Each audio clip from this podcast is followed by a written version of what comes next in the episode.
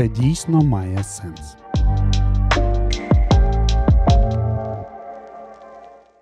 Друзі, вітаємо! Сьогодні у нашому черговому подкасті будемо говорити про те, як журналісти працюють в евакуації. І розповідати про це ми будемо на власному досвіді. Наша редакція була змушена покинути місто через загрозу бойових дій. З вами сьогодні журналістки Лідія, Вікторія і Олександра. Привіт, дівчат! Привіт! Привіт! Давайте розпочнемо з періоду, коли ми ще залишались у місті, і пригадаємо двадцять четвертого лютого. Як ви сприйняли цю новину?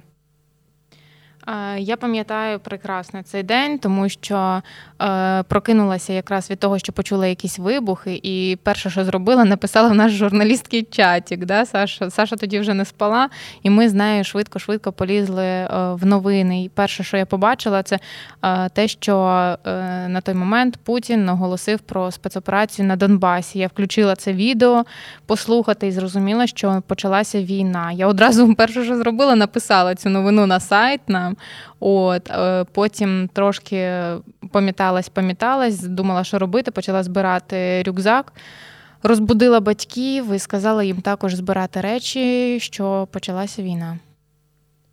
Віка, ти як пригадуєш? Для мене двадцять четвертого лютого почалося ще вночі, десь о третій ранку, бо бабусі стало погано.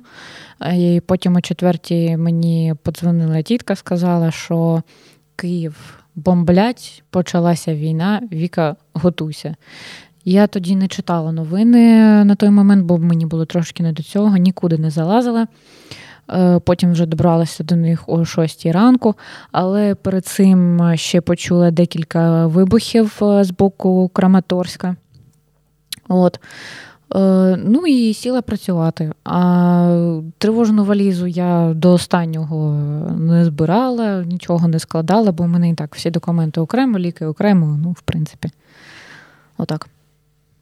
Я пам'ятаю, що ми тоді вирішили працювати віддалено, бо невідомо, як далі б складалась ситуація, і ми були на чемоданах, як це кажуть, і вирішили, що будемо працювати з дому. Виходили в центр, робили прямі ефіри, писали новини, але до редакції ми вважали, що нам йти небезпечно.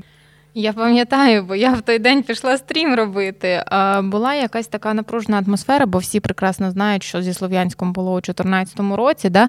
І одразу такі думки, вони ж підуть на Слов'янськ, падли.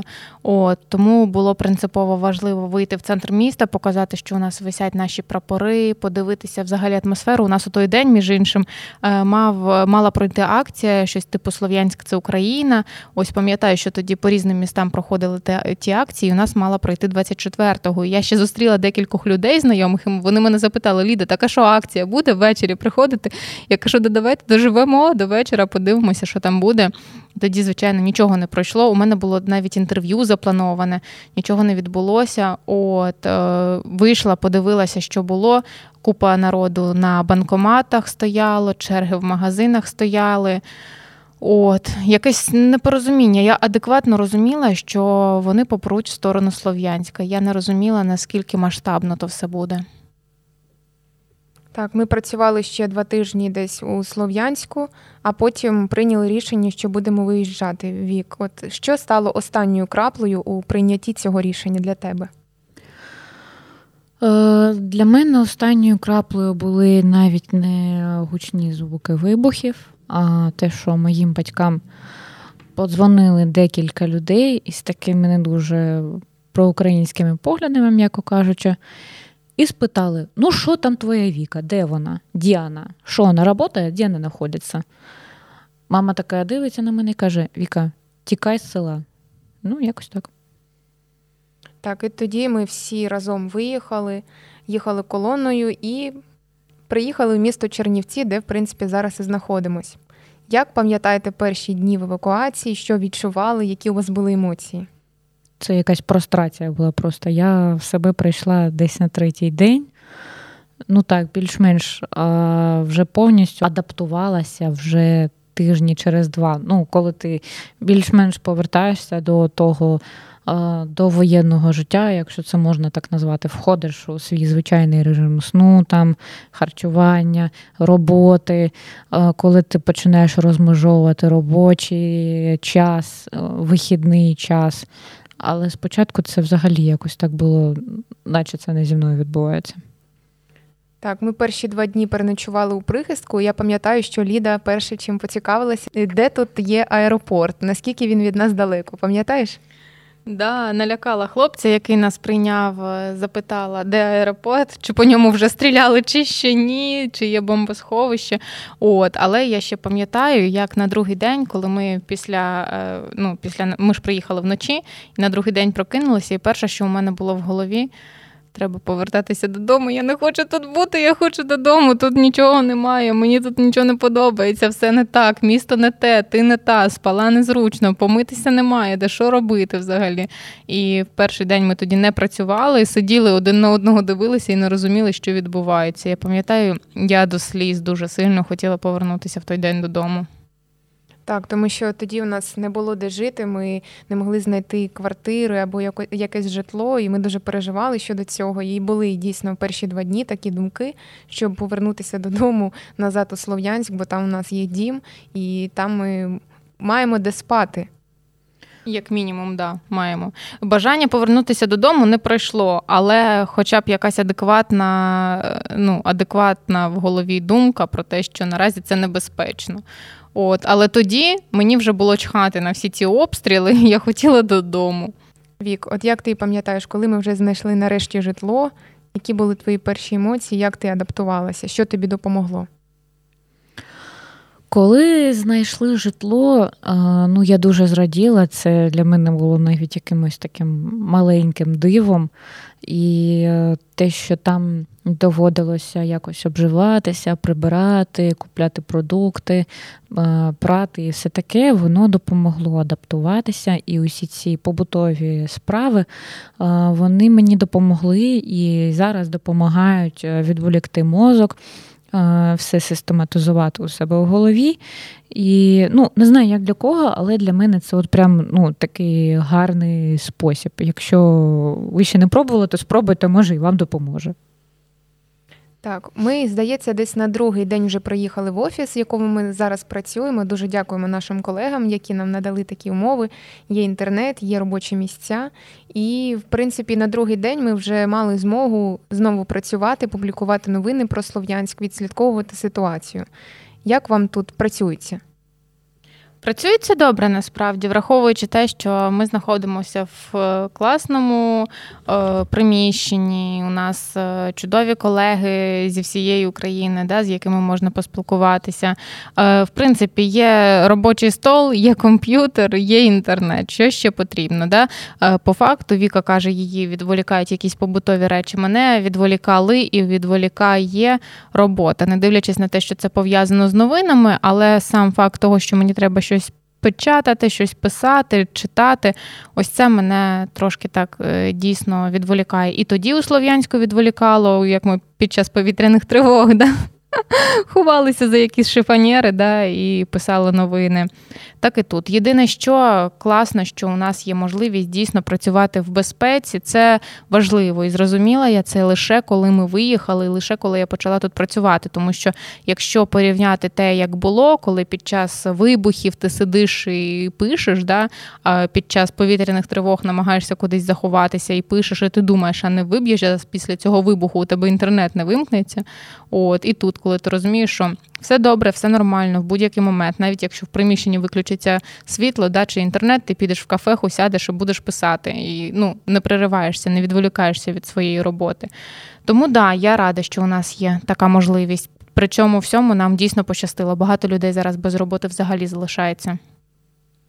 Так, от багато хто цікавиться, от як ви працюєте, як ви пишете новини про Слов'янськ, коли ви перебуваєте зовсім в іншому місці. Вік, можеш розказати от на власному досвіді, з якими джерелами ти працюєш і як отримуєш інформацію про наше місто? Ну, по-перше, це міська влада, яка залишається на місці. По-друге, це обласна влада, яка теж періодично публікує про ситуацію, ну, поліція, звісно. По-третє, це родичі, сусіди, знайомі, які ще залишаються у місті. Ходять по своїх справах, намагаються жити нормальним життям. От, і вони розповідають про те, яка там зараз ситуація, що можна купити, як працюють там комунальники, до речі, ще навіть транспорт працює. От, ну, то так. Угу. Хочу ще розказати, що ми навіть запустили рубрику «Життя під час війни».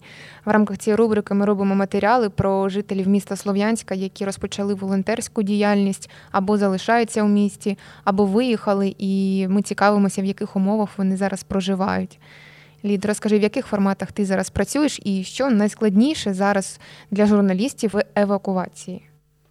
А... Якщо б говорити про проєкт, то ми з людьми спілкуємося дистанційно, і це, напевно, одна з наших таких найбільших проблем. Да? Бо ну, не замінити спілкування з глазу на глаз з людиною. Да? Але незважаючи на це, я ще жодного разу не отримала відмови від людини поспілкуватися. Загалом ми то пишемо про кого? Про мешканців Слов'янська, волонтерів, які там залишаються, які допомагають тваринам, допомагають родинам, допомагають дітям. Да? Це важливо. Наскільки важливо для них. Але, але зараз же журналістика помінялася кардинально, тому що ну, перебувати у вирії подій да, можуть небагато журналістів. Дуже дійсно велика кількість їх роз'їхалася по різних містах і змушена писати новини на відстані, як ми це робимо. Да? І по факту, як говорять наші журналісти, зараз це є нормою. Говорити онлайн, переписуватися, зідзвонюватися. Це нормально, бо вони люди дають тобі в будь-якому випадку все одно дають ту дозу інформації. От, якщо тобі чогось не вистачає, це не проблема написати запитання там в тому ж месенджері чи набрати і сказати: "А я хочу уточнити, я хочу доповнити". От, можливо, в якихось моментах навіть зручніше, да, ніж так на місці, але при цьому це як плюс, так і мінус. Оце онлайн дистанційне спілкування з людьми. Воно як є плюсом, бо ми можемо поспілкуватися з переселенцями зі Слов'янська, які виїхали взагалі за кордон, да? Так і мінус, тому що, на жаль, не можемо поспілкуватися вживу. Ми зараз підтримуємо зв'язок з нашими колегами, які і залишаються у містах Донецької і Луганської області, і евакуювалися так само, як ми. Вік, от ти спілкувалася з редакцією з Луганської області. Можеш розповісти, про, про що говорять, як працюють, у якому форматі? Ну, взагалі, я підтримую зв'язок ще й з колегами з Харківської області, які залишаються взагалі там на місці. З Луганська, так, я спілкувалася з колегою з Рубіжного. У цьому місті наразі дуже така складна ситуація, бо половина міста зайнята окупантами, половина утримується українськими військовими. От, жити там складно, але там ще залишаються люди. Колеги виїхали звідти ще у перші дні повномасштабного вторгнення.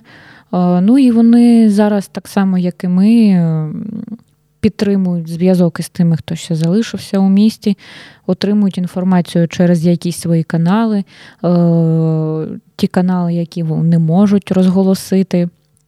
І, мабуть, це зараз плюс, що е, ти можеш ну, з певних причин безпеки не оголошувати ті джерела, звідки ти отримав цю інформацію, щоб не наражати ту людину, яка ще залишається у небезпеці. Е, але люди працюють, вони вірять, що вони повернуться у місто і готові його відбудовувати і працювати день і ніч двадцять чотири на сім, тільки головне, щоб воно було українським.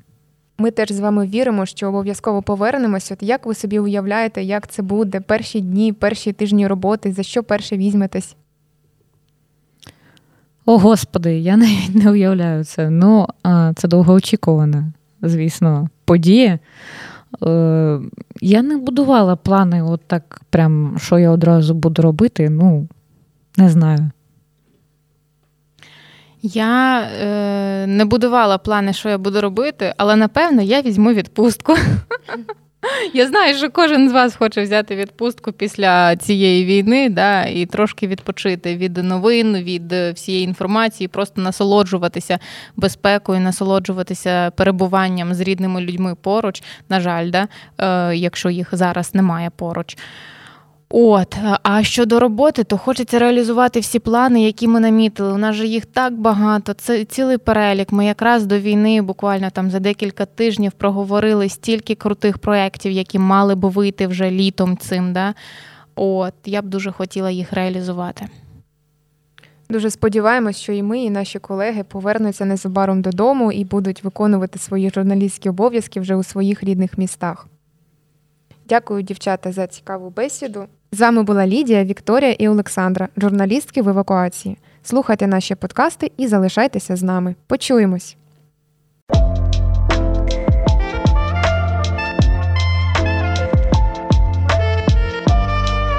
Це дійсно має сенс.